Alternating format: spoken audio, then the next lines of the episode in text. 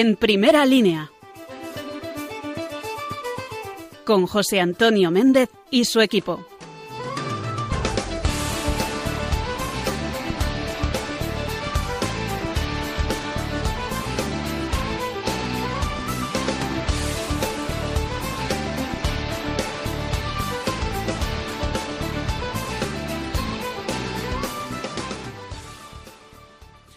Buenas noches a todos los amigos de Radio María, que una noche más, un lunes más, cada 15 días, dais un paso al frente para poneros aquí junto a nosotros en primera línea, en primera línea de la evangelización, en primera línea de la santificación de España. ¿Qué es lo que necesitamos? Santificarnos santificando a los demás, cambiar nuestra sociedad, no como lo harían los ingenieros o los tecnócratas, sino como lo harían los santos, los santos de verdad. ¿Qué es lo que harían hoy los santos, los grandes santos de nuestro tiempo? Bueno, de eso quiero hablar hoy contigo. En el programa de hoy, además de esta primera reflexión que vamos a poder compartir tú y yo, voy a recuperar una entrevista que hicimos aquí en primera línea hace ya unos cuantos meses a Miguel Aranguren, al escritor Miguel Aranguren. La hicimos en el contexto de la Navidad, por eso a lo largo de la entrevista, pues a lo mejor escuchas alguna mención a los villancicos y demás. Además, acabábamos de poner un villancico de los hermanos Galindo justo antes de la entrevista con Miguel Aranguren. Y en algún momento de la entrevista sale. No he querido editarla, no he querido cortarla, porque creo que le restaba, eh, en fin, pues frescura y espontaneidad. Recupero esa entrevista porque, como sabes, el coronavirus pues impide que el equipo habitual del programa, que está compuesto por un servidor que te habla, José Antonio Méndez, que es redactor jefe en, soy redactor jefe en la revista Misión y junto a mí, a los micrófonos de Radio María, se ponen habitualmente Isabel Molina Estrada, la directora de la revista, y Marta Peñalver, su redactora.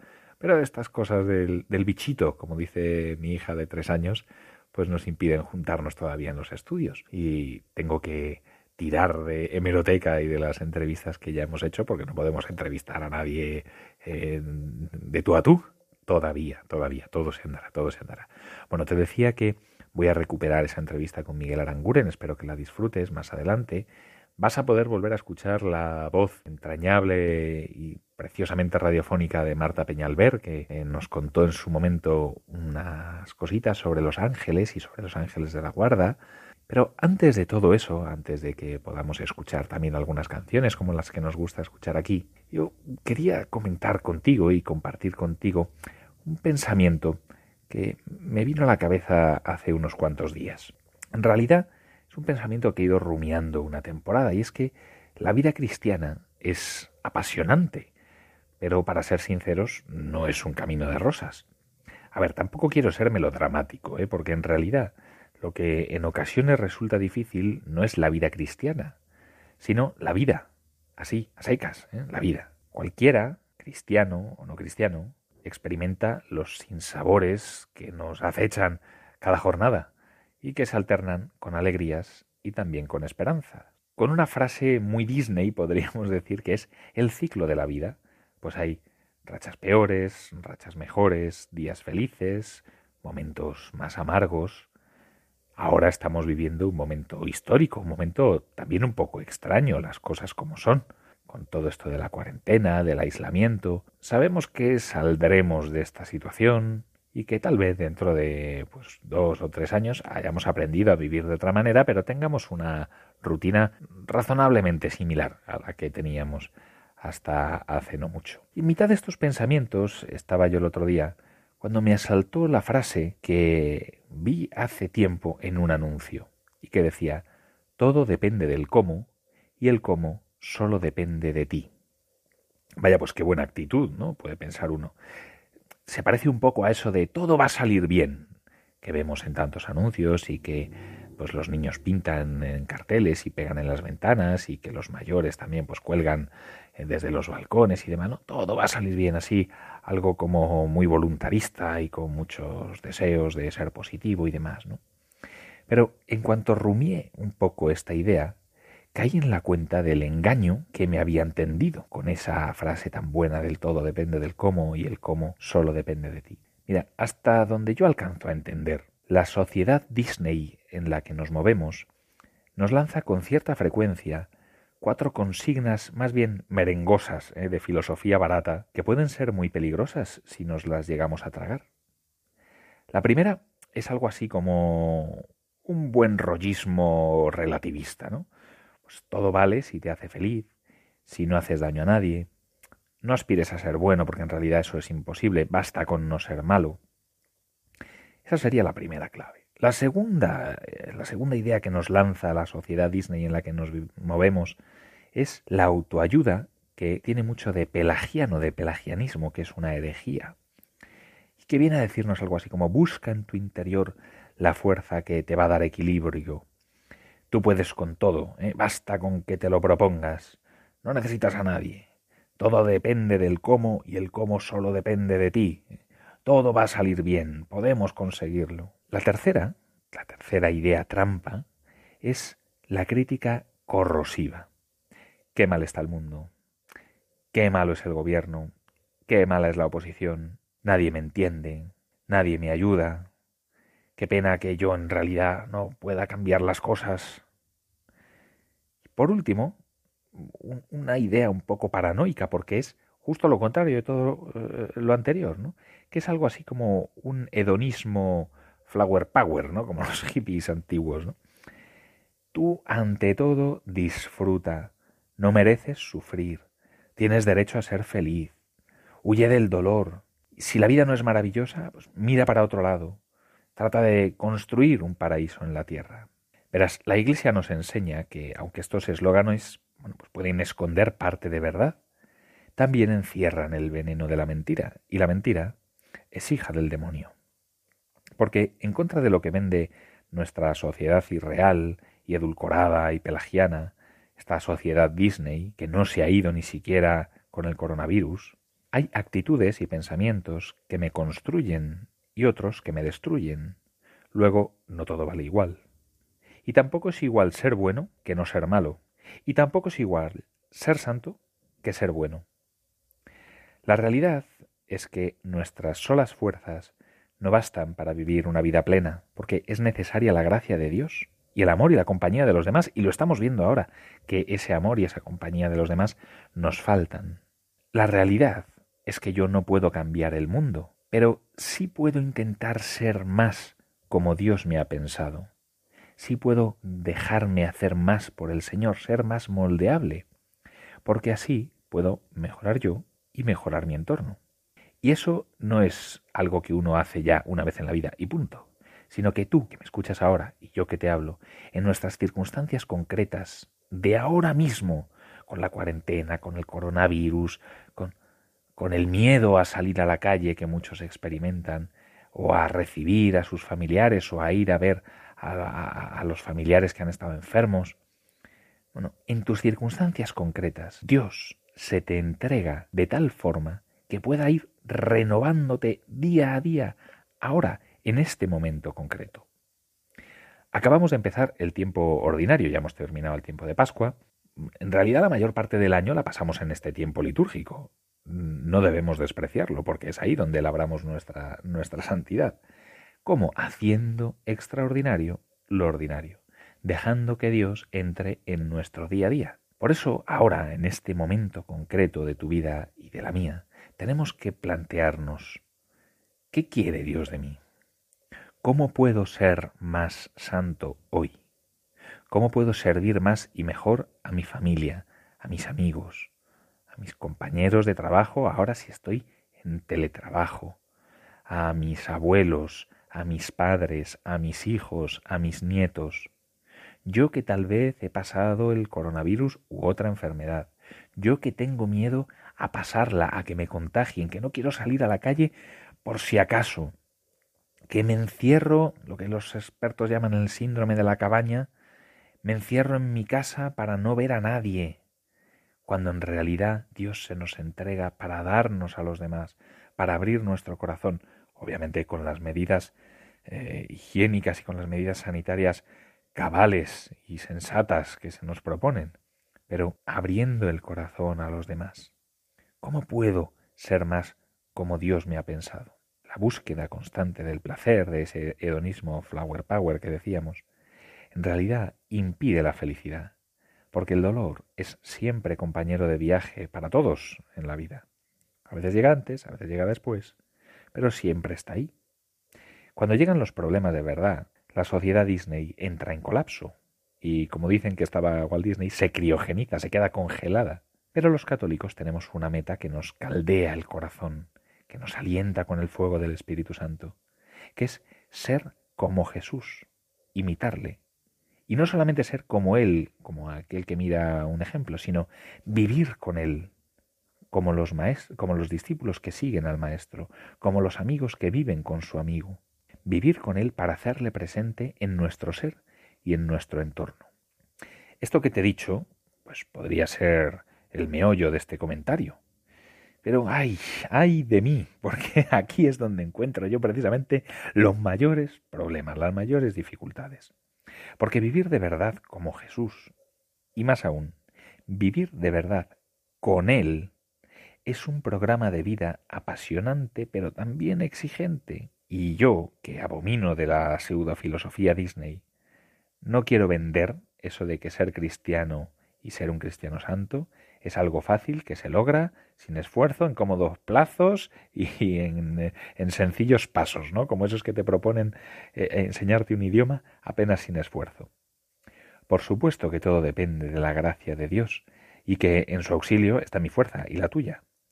Pero su gracia no viola mi libertad. Por tanto, vivir la fe en Cristo Jesús también exige de mi colaboración, y menos mal, porque eso es lo que me hace ser libre y poder tomar decisiones de forma adulta. Me exige, por ejemplo, coherencia y empuje.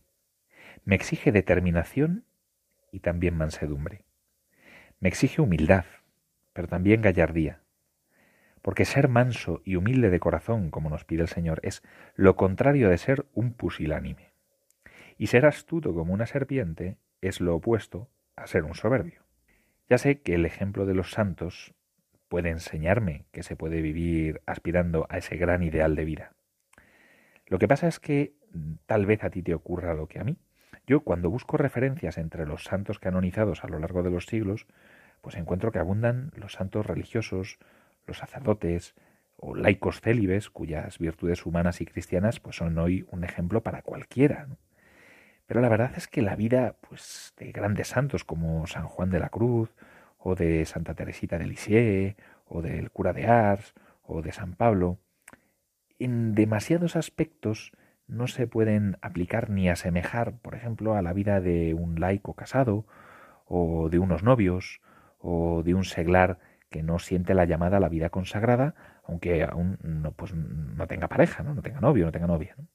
no hay tantos santos que puedan servir de inspiración y de imitación, por ejemplo, para un matrimonio, para unos novios, para una madre de familia, para un jubilado, para un trabajador atareadísimo, para una joven que no está llamada a consagrarse en la vida consagrada, para un viudo, en fin, para un laico con vocación de laico. Cuidado, esto no quiere decir que no haya habido seglares santos a lo largo de la historia, sino que el papel del laicado en la Iglesia no ha estado tan en primera línea como hasta ahora. Y si ahora lo está, es gracias al soplo del Espíritu Santo, que se ha empeñado en ello desde el Concilio Vaticano II e incluso antes. ¿eh? Hay movimientos de carácter laical que se adelantaron al Concilio Vaticano II. Pero lo cierto es que desde hace medio siglo el magisterio de la Iglesia se ha volcado en la llamada a la santidad de los seglares, es decir, de personas como quien te habla, ¿eh? casado, padre de tres hijos y a puntito, a puntito de que nazca mi cuarta hija. Nunca, eh, como hasta ahora, en la historia, la Iglesia se había volcado, como digo, en la llamada a la santidad de los seglares. Así que si hoy nos faltan laicos santos en los que mirarnos, es por una razón porque tenemos que ser nosotros, porque tenemos que ser nosotros, tú y yo. Somos nosotros, los católicos de este momento histórico concreto que estamos viviendo, quienes estamos llamados a ser de Cristo, a apostar de forma radical por el Señor, a vivir con Él y a buscarle y desearle y quererle y dejarnos conquistar por su misericordia. Más de cincuenta años después del Vaticano II, el papel de los laicos en la Iglesia ya está maduro para asumir nuestro compromiso, mi compromiso en la historia de la salvación. Y es hora de dar un golpe de autoridad en mi propia vida, de declarar la lucha a muerte contra el pecado, de ansiar la conquista de las almas para liberarlas en Dios, de dejarme de tibiezas y de soberbias, de dejarme de politiqueos y de ideologías. Es hora de abajarme para que Cristo se exalte en mí. Estoy totalmente convencido de eso. Tenemos que ser nosotros, los laicos del año 2020, de este momento, quienes redactemos las páginas de santidad en los futuros libros de historia, para mostrar cómo vivir santamente el paro, un ERTE, o el exceso de trabajo, o el teletrabajo con niños.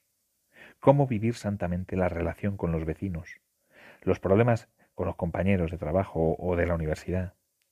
Cómo vivir santamente el ocio y la diversión, el estudio, la educación de los hijos, la sexualidad, el noviazgo, las relaciones conyugales, la implicación en la cultura, en la política, la vida del matrimonio, la presencia de la familia en la sociedad. Estamos llamados a combatir desde dentro, a dinamitar desde sus entrañas la sociedad Disney, que es contraria a la verdad y por tanto es desalmada. Porque ¿quién enseñará a los cristianos de mañana que bajar la basura a las once de la noche para agradar a tu mujer es un acto de santidad? ¿Quién mostrará las virtudes heroicas que ha de vivir una madre soltera a cargo de sus hijos? ¿Quién va a enseñar cómo afrontar la enfermedad de un cónyuge o el Alzheimer del abuelo? ¿Quién va a enseñar que se puede evangelizar en el tiempo de ocio, incluso a través de videollamadas? ¿Quién va a dejar por escrito con su vida cómo se ha de dar testimonio fructífero, por ejemplo, en la universidad? ¿Quién va a mostrar la actitud de un jefe o de un empleado católico en un mercado capitalista, o sea, pagano, en un momento de grave crisis económica como la que ya tenemos encima? ¿Quién vivirá la santidad cambiando pañales, haciendo la comida, redactando informes, implicándose en cáritas, atendiendo al vecino que vive solo, ayudando a los hijos cuando lo necesitan? Pues tú, tú y yo. No está el horno ahora mismo para vivir un cristianismo de baratillo, un apostolado Disney, porque el mundo agoniza entre los estertores de una civilización que fue cristiana, pero que hoy apostata de esa fe, y cuya muestra más cercana está en tu vecino, en tu trabajo, en tu familia, o en mí, que conozco a Dios y que no le sigo con radicalidad. Este nuevo mundo que tenemos que construir después del coronavirus, si no tiene tu sello cristiano, no podrá ser un mundo cristiano. No nos conformemos con placebos, ni con lamentos, ni con filosofías de anuncio, de baratillo, ¿eh? como el todo depende del cómo y el cómo solo depende de ti. Vivamos con ardor, conscientes de la responsabilidad que Dios ha puesto en nuestras manos, porque nos ha hecho nacer en este momento de la historia de la salvación. Cuidado, no solo de la historia, sino de la historia de la salvación. Yo te invito a que nos pongamos en primera línea y casi que demos un puñetazo sobre la mesa de la tibieza y del pecado. Yo quiero acercarme mucho, muchísimo cada día a Jesús, hasta quemarme en su fuego de alegría y de eternidad, hasta que me abrase y hasta que nos abrase por dentro y queramos pegar fuego al mundo. Empezando ya, por este mes de junio, por esta semana que empieza hoy, por este lunes que está a puntito de acabar, por ahora mismo. ¿Cómo podemos hacer eso? Pues con la oración, pidiéndole primero al Señor que nos enseñe cómo vivir esta semana. ¿Qué nos pide Dios para esta semana, a ti y a mí? ¿Qué puedes hacer para vencer tus miedos, tu comodidad, para salir de tu cabaña, de tu aislamiento en este mundo de coronavirus? ¿Qué puedes hacer tú para dar un paso más, un paso más para acercarnos al Señor a través de los demás? no solamente a través de la oración, sino también a través de los demás. Estos días que estamos un poco aislados es como si Dios nos tuviera en el horno, preparándonos antes de servirnos, de servirle, de darnos por completo. No podemos salir, como decía el Papa ayer, de esta pandemia iguales que entramos. Saldremos o mejor o peor. Son palabras del Papa Francisco. Saldremos o mejor o peor, pero no iguales. Y salir mejor para un católico es salir más santo y salir peor es salir más pagano.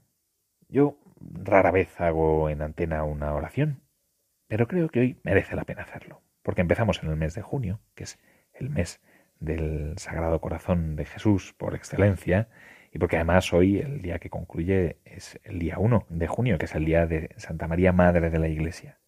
Bueno, pues a través de la Virgen que siempre nos acompaña, quiero dirigirme al Señor y decirle, Señor Jesús, perdona mis pecados, sé misericordioso con mi miseria y ayúdame a vencerme. Hazme tu apóstol, fortalece mi ánimo, lléname de alegría, desinstálame, incomódame, hazme salir de mi cabaña, dame luz. Y úsame, Señor, para ser santo en medio de los míos, para que resplandezcas tú a costa mía. Hazme feliz en la santidad, hazme feliz en la entrega, Señor Jesús resucitado, santo, ayúdame a ser santo y danos tu Espíritu Santo para santificarme santificando a los demás. Ven dulce huésped del alma, descanso de nuestro esfuerzo, tregua en el duro trabajo, brisa en las horas de fuego que enjuga las lágrimas y reconforta los duelos. Ven, Espíritu Santo de Dios, mándanos tu luz, Padre amoroso del pobre, pon en tus dones esplendidos penetra las almas, te necesitamos, fuente del mayor consuelo, ven Espíritu Divino, ven Espíritu Santo de Dios, ven Espíritu Santo de Dios, ven Espíritu Santo de Dios. hasta el fondo del alma. Divina luz enriquecenos.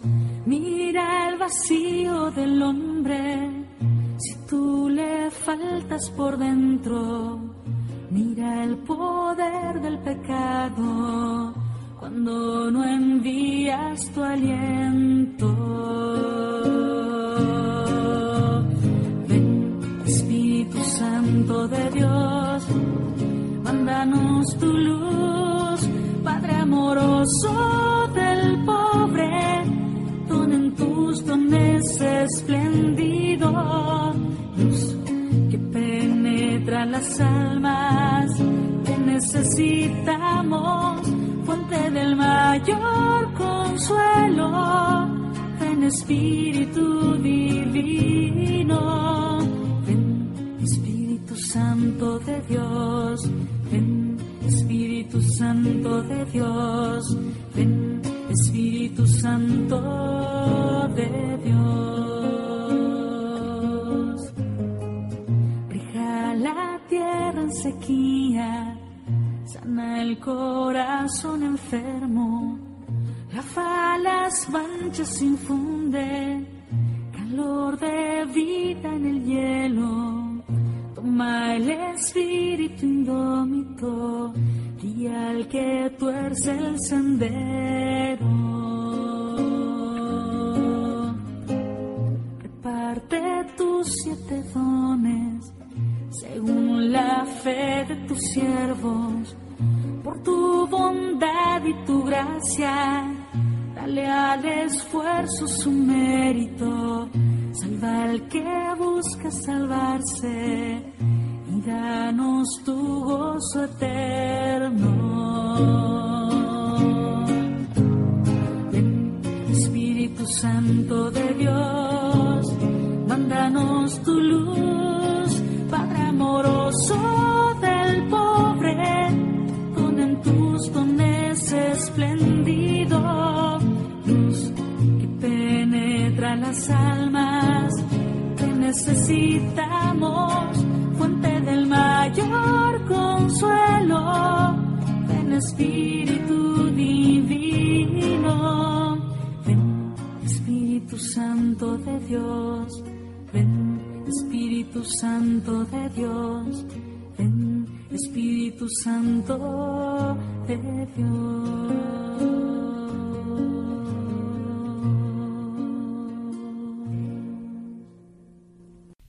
Y después de esta preciosa secuencia del Espíritu Santo, que hoy hemos vuelto a escuchar, aunque la leímos o la cantamos o la rezamos el pasado domingo, día de Pentecostés, me sirve de introducción para pedirle precisamente al Señor que nos ayude a ser santos como Él, siguiendo el ejemplo de la vida cotidiana de Jesús. Sobre eso hablé hace unos meses con el escritor Miguel Aranguren, autor de JC, El sueño de Dios. Lo hacíamos en un contexto de Navidad, por eso ya digo que a lo mejor hablamos de villancicos a lo largo de la entrevista. Bueno, no te espantes, no te has equivocado, no, te no estás escuchando mal. Simplemente es que esa entrevista se hizo bueno, pues en un contexto navideño. Yo te invito a que ahora la escuches de nuevo para disfrutar de ella, para sumergirte en, en, la reflexión de Miguel Aranguren y en este libro tan bonito y tan recomendable, en esta novela también muy accesible que se llama JC, El sueño de Dios, y que en estos tiempos, ahora que se acerca el verano y vamos a tener un poquito más de tiempo libre, un poquito más cuando el teletrabajo se relaje, pues yo también te invito a que la leas y que puedas disfrutar de ella. Y de momento, a que disfrutes de esta entrevista. Miguel Aranguren, muy buenas noches y muchas gracias por acompañarnos aquí en primera línea. Muy buenas noches, José Antonio, y la verdad es que estoy emocionado después de escuchar a, a los hermanos Galindo. Qué, qué, belleza y que, además qué modernidad de, de villancico. Sí, además de verdad. A mí es un villancico que me gusta mucho y yo uh -huh. se lo canto a veces susurrándolo a mis hijos pequeños Fíjate. para dormirlos, porque casi es una nana, hombre. Claro. Yo, no, yo, no, lo canto tan bien como ellos. ¿no? Pero... Te veo haciendo voces. eh, Miguel Aranguren, que es un escritor de larga trayectoria, y que tiene títulos que yo recomiendo muy vivamente, La hija del ministro, entre otros, es el, es, es el que más he regalado, uh -huh. La sangre del pelícano y otros muchos, pues ha publicado, va a hacer ahora pues prácticamente un año, ¿no? Si Eso no me equivoco. Es. Un libro que está dando mucho que hablar y que está haciendo mucho bien, que se llama JC, El sueño de Dios. Seguro que muchos de nuestros oyentes eh, lo tienen, otros habrán oído y leído hablar de él, pero esta noche quiero detenerme un poco para hablar contigo, Miguel, sobre este libro que es una visión distinta y muy enriquecedora de Jesús y de un Jesús muy particular, porque o de una época de Jesús, mejor dicho, muy particular. No, no es una vida de Jesús al uso, sino que narra eh, una parte que suele pasar desapercibida que son las relaciones familiares de Jesús con María y con José y, uh -huh. y, y, y, esos años, ¿no? Bueno, antes de que lo cuente yo, cuéntame tú, ¿qué es JC, El sueño de Dios? Bueno, JC, El sueño de Dios es una novela.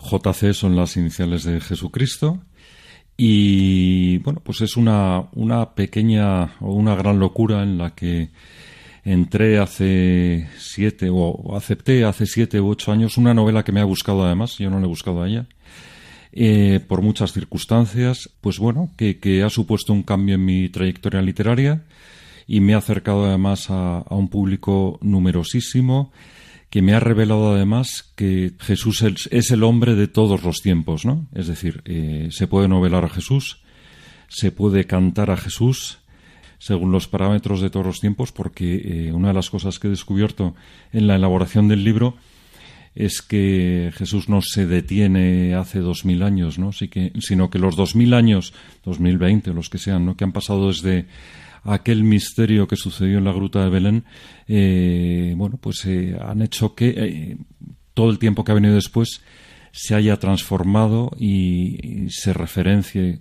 queramos o no, constantemente con aquel misterio. Dices que es una novela. Pero es, una, es. pero es, una, novela histórica realmente, una recreación histórica, ¿no? una recreación novelada. ¿De qué eh, época concreta de la vida de Jesús? Porque claro, la vida de Jesús eh, pues son 30 años, 33 años, muy profundamente vividos, ¿no? Sí. Lo que pasa es que los que evidentemente todos conocemos por el relato de los evangelios son los tres últimos años de la vida pública. ¿Qué encontramos? Eh, ¿Qué descubrimos en el sueño de Dios? Pues mira, en un principio yo quería escribir una biografía completa, ¿no? A medida que fui avanzando me di cuenta de que, de que era materialmente imposible, sobre todo era materialmente imposible en un solo, en un solo volumen. Y entonces, eh, poquito a poco me fue conquistando la vida íntima de los primeros años, todo aquello que, de lo que sabemos poquito, y que por tanto permite que juegue la imaginación del, del autor como de la imaginación de cualquier cristiano. ¿no? Yo creo que los evangelios, que son muy sintéticos, eh, nos permiten justamente eso, ¿no? entrar dentro y observar y decir, bueno, y si yo estuviera aquí, ¿qué estaría viendo? Más allá de las escenas recogidas, ¿no? ¿Cómo sería la intimidad de, de, de este hogar tan normal, tan desapercibido dentro de la vida diaria de Nazaret y a la vez tan extraordinario, ¿no? Tiene mucho de ejercicio ignaciano eso, ¿no? Es decir, el ponerte en el lugar de la escena del Evangelio Claro. y recrearla en tu imaginación para, para ser uno más, ¿no? Para ser testigo y, y casi arte y parte también de ese relato, ¿no? Mira, el otro día me decía una persona algo precioso, venía de Tierra Santa y le asalté, ¿no? Digo, bueno, ¿qué te ha parecido? ¿Dónde te has emocionado más? Y me dijo algo que yo llevo ya semanas pensando y me dice, ¿dónde me he emocionado más? Delante del sagrario, ¿no? Eh, una respuesta que tiene mucha amiga detrás y es que, en efecto, eh, Cristo se ha quedado con nosotros para que dialogamos con Él, ¿no? Y ese diálogo, de alguna manera, aunque es un diálogo libre, pero podríamos decir que viene pautado a través del Evangelio, incluso a través de los silencios del Evangelio y a través de todos los personajes que aparecen en el Evangelio. El Evangelio, si uno lo lee, eh, vamos a decir, de principio a fin, como se lee cualquier otro libro, bueno, pues es posible que diga, mira, sí, he sacado alguna conclusión más o menos bonita, luego no he entendido muchas partes, eh, otras me han dejado frío, otras que creo que, que están llenas de exageraciones tal. Bueno, pues eh, a ese tipo de lectura hay que decirle, o a ese tipo de lector, eh, no te has enterado de cuál es el mecanismo del Evangelio. El Evangelio es un libro de diálogo, ¿no? Y es un libro en el que además cada palabra tiene una fuerza y una intensidad divina, porque no por casualidad están así, ¿no? Eh, colocadas. Y por eso ese esfuerzo desde que los Evangelios salen a la luz, eh, muy poquitos años después de, de la ascensión de, del Señor a los cielos, ese esfuerzo eh, que hasta el día de hoy la Iglesia realiza para eh, que el texto bíblico, el texto evangélico, recoja de verdad la intención de los evangelistas que escribieron inspirados por el Espíritu Santo. Por desgracia nos encontramos muchas veces con recreaciones adulteradas, ¿no? Adulteradas eh, porque... traicionan realmente la verdad que transmite el Evangelio ¿no? Y se, a- se aupan sobre el Evangelio para pisotearlo, no para elevar la mirada. ¿no? Sí. Sin embargo, JC, el sueño de Dios, no es así. Uno cuando se adentra en sus páginas mm, descubre realmente eh, bueno, pues una aproximación diferente, pero fiel al Evangelio. ¿Qué tiene de, de novela? ¿Y qué tiene de realidad, JC, el sueño de Dios? Digamos, ¿cómo has, has, mm, sido fiel al Evangelio recreando eh, algo que no, que no aparece, ¿no? escenas que no aparecen en el Evangelio? Sí, bueno, primero te- tendría que decir que ha sido un libro que en momentos lo he escrito con auténtico temblor, ¿no? Porque me acerco a algo muy delicado, muy personal y muy, muy interior. ¿Qué quiero decir con esto? Pues que eh, una de las cosas que descubro al, al empezar a trabajar JC es que Jesús, siendo el mismo para toda la humanidad, eh, sin embargo, tiene, vuelvo otra vez a la idea del diálogo, ¿no? Un diálogo propio y exclusivo con cada uno de nosotros. Una de las cosas que descubro es que eh, si humanamente a lo mejor eh, Jesucristo en, durante el embarazo de María o en las escenas de, de, Belén o después en la vida de infancia y de adolescencia y juventud en Nazaret fue creciendo, ¿no? En, en sabiduría y en conocimiento de sí mismo y en conocimiento de Dios, yo estoy convencido de que eh, en todo instante nos tenía a ti y a mí presentes, ¿no? Una de las capacidades de, de, la, de, de. Dios, ¿no? Es que piensa en singular, ¿no? Y que nos salve en singular. No es una salvación que muchas veces eso ocurre con los falsos mesías, ¿no? Que vienen a salvar a la humanidad. Bueno, pues la humanidad sí tiene que ser salvada, sí, pero la salvación de verdad solamente se puede producir de tú a tú, de uno en uno, ¿no? De qué nos sirve, de qué nos sirve la masa, montarnos todos en un autobús y gritar qué felices somos si no estamos compartiendo con, en este caso con la divinidad, eh, nuestros pesares, alegrías, dolores, emociones, sueños, fracasos, enfermedades, cercanía de la muerte, esperanza en la vida futura, etcétera, etcétera, ¿no? Y entonces, eh, JC es un libro en, pues de diálogo personal eh, de, este, de este autor eh, con, Cristo. Y lo que me gustaría de alguna manera eh, encender en el lector es la necesidad que tenemos todos de eh, intentar ese diálogo. No es tan importante lo que nosotros le contemos como lo que nosotros seamos capaces de percibir, de escuchar, porque además, bueno, esto dicen todos los grandes místicos, yo no lo soy, que Dios habla bueno, lo dice la propia Biblia, ¿no? Con susurros. Y esos susurros a veces nos llegan en el autobús de línea, eh, mientras estamos viendo la tele, eh, cuando damos un paseo en la propia iglesia, en el propio templo, o cuando estamos eh, charlando con los niños o jugando con ellos, ¿no? De repente notamos lo que normalmente se llama una emoción, es decir, un susurro, porque además Dios de alguna manera, ¿no? A medida que lo vas tratando te das cuenta de que es muy educado ¿eh? y no quiere alterar nuestra, nuestra libertad. Eh, por lo tanto, ojalá que muchos de los lectores eh, lleguen a la conclusión de que lo que es maravilloso es buscar esos momentos y atender a esos susurros, apagar los ruidos y, tratar de tener un poquito más de silencio interior. ¿Qué repercusiones ha tenido? Eh, porque sé que te llegan muchas, a través de redes sociales, a través de un montón de, canales, te llegan muchas repercusiones. Eh, ¿Cómo ha acogido eh, el público JC El sueño de Dios? Porque es un libro contracultural a mano no poder. Vamos, es poner en primera línea, eso sí que ponerse en primera línea y poner en primera línea la gran historia de una forma además atractiva y atrayente, pero en contra del signo de los tiempos, vamos. Sí, pues eh, te voy a contar una cosa.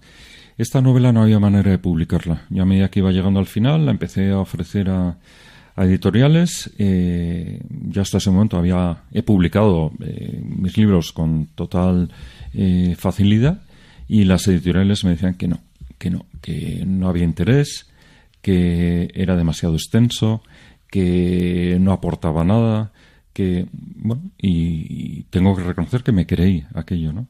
Y que estaba un poquito desesperado y desencantado y que ya estaba dispuesto a meterlo en un cajón y olvidarlo. Y un día, por una casualidad, me encontré con un amigo que acaba de montar una editorial y le conté y me dijo, yo lo quiero. Digo, si no lo has leído, yo lo quiero. y entonces se publicó y, y, bueno, pues mi sueño era que a ver si vendíamos una primera edición a lo largo del año, tal y cual, ¿no? Y la sorpresa es que, bueno, vamos ya, nos vamos acercando a la quinta y, bueno, y me van llegando testimonios, pero también me gustaría indicar que, y además lo digo con sinceridad, ¿eh? no es una cuestión aquí de, de dármelas de nada, ¿no? Eh, que en el fondo me da igual. Es decir, porque eh, comentaba al principio esa relación personal de, de Cristo con cada uno de nosotros, en el caso de JC es esa relación personal del lector con el libro, con la novela. Y esa relación es de uno en uno. Por una serie de circunstancias, ahora también los escritores estamos en las redes, ¿no? pues me están llegando eh, cientos de, mensajes de gente que te abre el corazón y te dice lo que está experimentado, experimentando o ha experimentado con la lectura del libro. ¿no? ¿Hay alguna que te haya emocionado especialmente? Pues eh, reconozco que todas todas. Me han emocionado especialmente aquellas eh, en las que los lectores o las lectoras, y son también unas cuantas, eh, por eso hablaba de lo de abrir el, corazón, ¿no? Eh, me, empiezan contando que bueno, pues habían abandonado la práctica religiosa, se sentían muy lejanos a la iglesia, bueno, pues y sin embargo no, no estaban contentos, ¿no? y por una u otra circunstancia llegó J a sus manos y muchos de esos mensajes me hablan de lágrimas, de tener que detener la, lectura de la novela para continuar una lectura interior o una escritura interior del lector y incluso, bueno, pues en algunos casos te llegan a contar que la novela, bueno, pues ha supuesto tal vez un regreso a casa, pero también eh, vuelvo a, insistir que eso no es mérito mío. Y lo tengo muy claro, ¿eh? Yo, una vez que entregué el libro a la editorial, el libro ya no es mío, es el libro del lector. Y si hay cambios interiores, eh, es responsabilidad de JC. Y, y, ya está. del ¿no? de verdad. Del, del de verdad, del de verdad. Eh, como eh, acostumbro a decir en ocasiones, ¿no? Agradecimientos y quejas a la ventanilla de arriba. ¿no? Eso es. Y que sean muchos los agradecimientos. Y que sean muchos los agradecimientos. Por terminar, Miguel. Um, Has dicho antes que JC, El sueño de Dios, ha supuesto para ti un cambio en tu trayectoria literaria. Ya llevabas muchos títulos publicados, Uh -huh. Monzón sobre Bombay, desde un tren africano, los que habíamos dicho antes, ¿no? La hija Sí. del ministro, La sombra del pelícano, y otros muchos, La sangre del pelícano, y otros muchos. ¿Por qué? ¿Qué ha supuesto? Y sobre todo, uno se queda con la sensación de decir, "Oye, aquí va a haber continuidad. Yo no sé si vamos a tirar de, de, otra punta del hilo, eh, si vamos a coger a otro personaje, si vamos a... ¿Qué vamos a hacer a partir de ahora? ¿no? ¿Por qué ha supuesto ese cambio? Y bueno, si vamos a tener alguna continuación. Muy bien. Pues mira, el cambio es un cambio eh, interior, es eh, tal vez una confirmación de una teoría que era la que alimentaba también o alimenta mi literatura, y es que eh, yo he recibido un don muy pequeñito, que es el, don de, la escritura creativa. Y bueno, pues eh, esta novela me ha confirmado que ese don no es mío. O no es eh, solamente para regocijo personal, sino que es un don de servicio a los demás y que conlleva sufrimiento. Tal vez el lector no lo sepa, pero elaborar una novela eh, pues es aceptar una suma de muchos meses y en este caso de unos cuantos años de enormes contradicciones ¿no? eh, de repente JC decidía callarse una temporada eh, de repente dejaba unas páginas a leer a alguna persona y me decía no me gusta de repente eh, bueno es un libro que ha tenido muchas dificultades ¿eh? muchas muchas muchas muchas y, y, bueno, pues, también hay un personaje muy siniestro en el libro que no. Bueno, yo creo que, que, quienes nos escuchan se pueden imaginar que yo a veces he tenido la sensación de que se ponía nervioso, ¿no? A medida que iba avanzando en el libro. Nunca he escrito tan lentamente una novela. También, y no lo digo como algo positivo, ¿no? Sino como una, una circunstancia objetiva que a mí, eh, ahora con el paso del tiempo y con el libro ya en la calle, eh, me da que pensar, ¿no? Entonces, por todo eso ha supuesto un cambio, ¿no? Y luego, ¿qué va a haber más adelante? Todavía no lo sé. Lo saben los lectores que piden una cosa y otra, que insisten además en lo que piden y que me hacen dar vueltas a que tal vez, tal vez, eh, haya que asomarse otra vez a la ventana del hogar de Nazaret y ver qué sucede cuando de repente eh, hay una persona que ya viene salvando a la humanidad desde eh, el anonimato de su trabajo en un taller, eh, ya viene eh, salvando a la humanidad en el trato maravilloso con su madre y, con su padre, con su padre putativo, y que ha acompañado a José en los últimos latidos de su corazón y se enfrenta de repente al, no, sé cómo llamarlo, al, al acantilado inquietante de, de, del, final de esa misión. ¿no? Y sí, hay momentos en los que escucho eh, una voz que me dice ven para acá, pero todavía me resisto, entre otras cosas porque eh, quiero promocionar un poquito más la novela y para escribir JC uno tiene que estar eh, muy suelto de, otros compromisos. Yo no voy a adelantar nada porque es un libro para leer y para regalar. Y estamos ahora en Navidad, tenemos ya muy cerca a los Reyes Magos, se le puede escribir, todavía hay tiempo para escribir la carta a los Reyes y que nos traigan JC el sueño de Dios, ya digo, para nosotros y para regalarlo a otros. Pero ese epílogo, ese epílogo que queda ahí al final, ese epílogo llama, ese epílogo llama. Miguel Aranguren, escritor, autor de JC el sueño de Dios, muchísimas gracias por acompañarnos esta noche aquí en primera línea, en Radio María, es la radio de la Virgen, es la radio de la Madre. Y de verdad, muchísimas gracias y todo dejas, el éxito con esta, ¿me con esta novela. Una coletilla. Por supuesto. Hay gente que piensa que Radio María es una radio muy focalizada para un tipo de oyente eh, que incluso desde fuera se le ve con cierta distancia, ¿no? Pues gente mayor, gente que la hay, ¿no? A veces hasta con desdén. Estoy de acuerdo. Bueno, es que no, no me atreví a decirlo, ¿no? Sí, sí. Y bueno, pues eh, mi sorpresa es que yo me encuentro con gente muy joven, me encuentro con estudiantes, me encuentro con profesionales, y además con profesionales punteros, con gente que tiene una capacidad de influencia importante en el ámbito social y económico y cultural español, que busca Radio María y escucha Radio María. Después de escuchar eh, esta entrevista con Miguel Aranguren, seguro que se te ha llenado el corazón de esperanza. Y precisamente por eso quiero poner hoy una de esas canciones que tanto me gusta poner eh, en primera línea en Radio María. Es verdad que esta es una canción, bueno, no exactamente religiosa, no es una canción exactamente, eh, bueno, pues en la que uno puede escuchar en misa o en una vigilia o en un rato de oración, pero tampoco es exactamente comercial, porque es una canción que está íntimamente relacionada con la visita de Juan Pablo II, la última visita de Juan Pablo II a España, cuando los que estábamos allí en el aeródromo de Cuatro Vientos, bastante más jóvenes que ahora, eso sí, cantábamos la canción de Color Esperanza. Seguro que a ti también te recuerda aquellos días en los que San Juan Pablo II nos animaba a abrir nuestro corazón al Señor, a entregarnos a los demás, a no dejarnos seducir por ideologías que engañan y que engatusan, sino a enraizar nuestro corazón y nuestra vida en Cristo. Esta canción, que habla precisamente de la esperanza, de la esperanza ante el mundo, de la posibilidad de abrir nuestras ventanas, nuestro corazón, nuestra casa, nuestra vida a los demás, algo tan necesario precisamente hoy, en tiempos de pandemia y en tiempos de mascarillas y en, tiempos tan raros en los que tenemos que esforzarnos por abrir más nuestro corazón, porque a veces tenemos que abrazarnos en la distancia y eso siempre es complicado. Pues como digo, esta canción de color, esperanza, nos anima a ponernos en, bueno, pues en camino hacia el Señor y llenar nuestra vida de su esperanza para que los demás encuentren en nosotros una chispa de su luz. Sé que hay en tus ojos con solo mirar que estás cansado de andar y de andar y camina girando siempre en un lugar.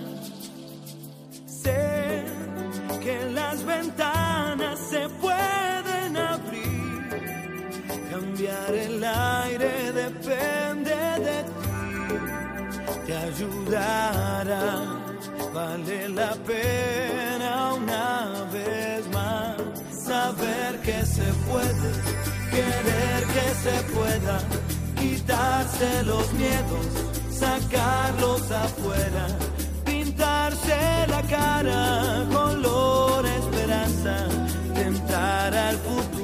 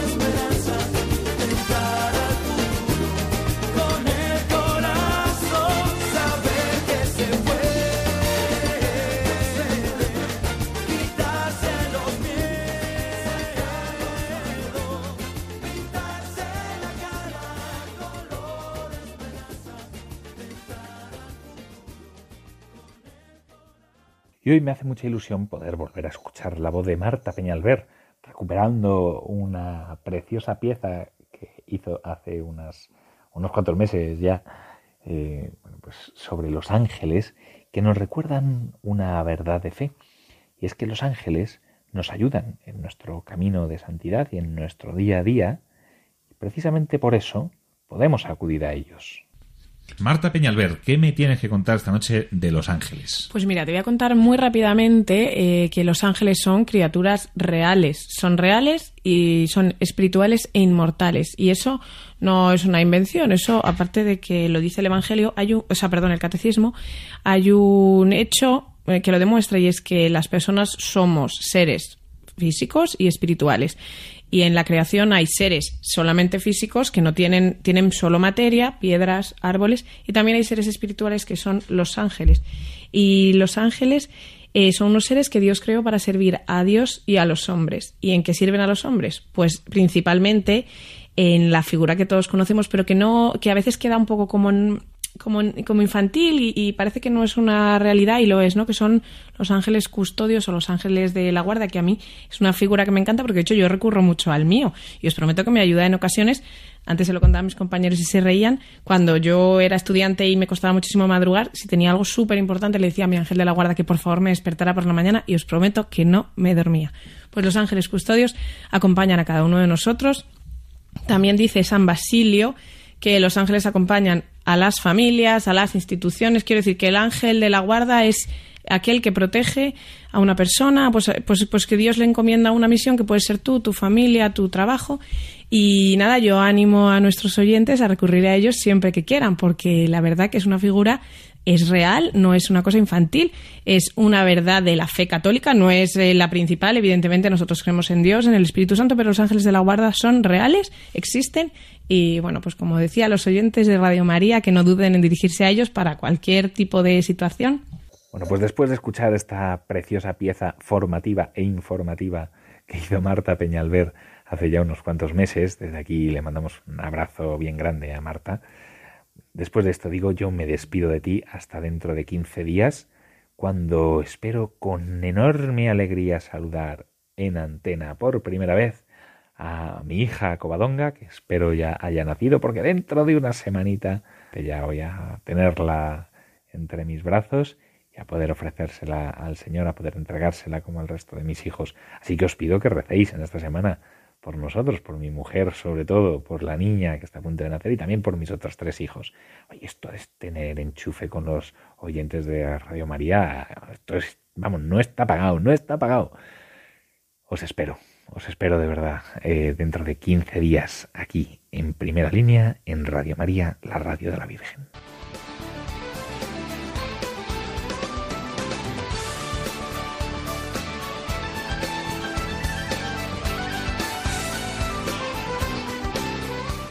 Así concluye En Primera Línea con José Antonio Méndez y su equipo.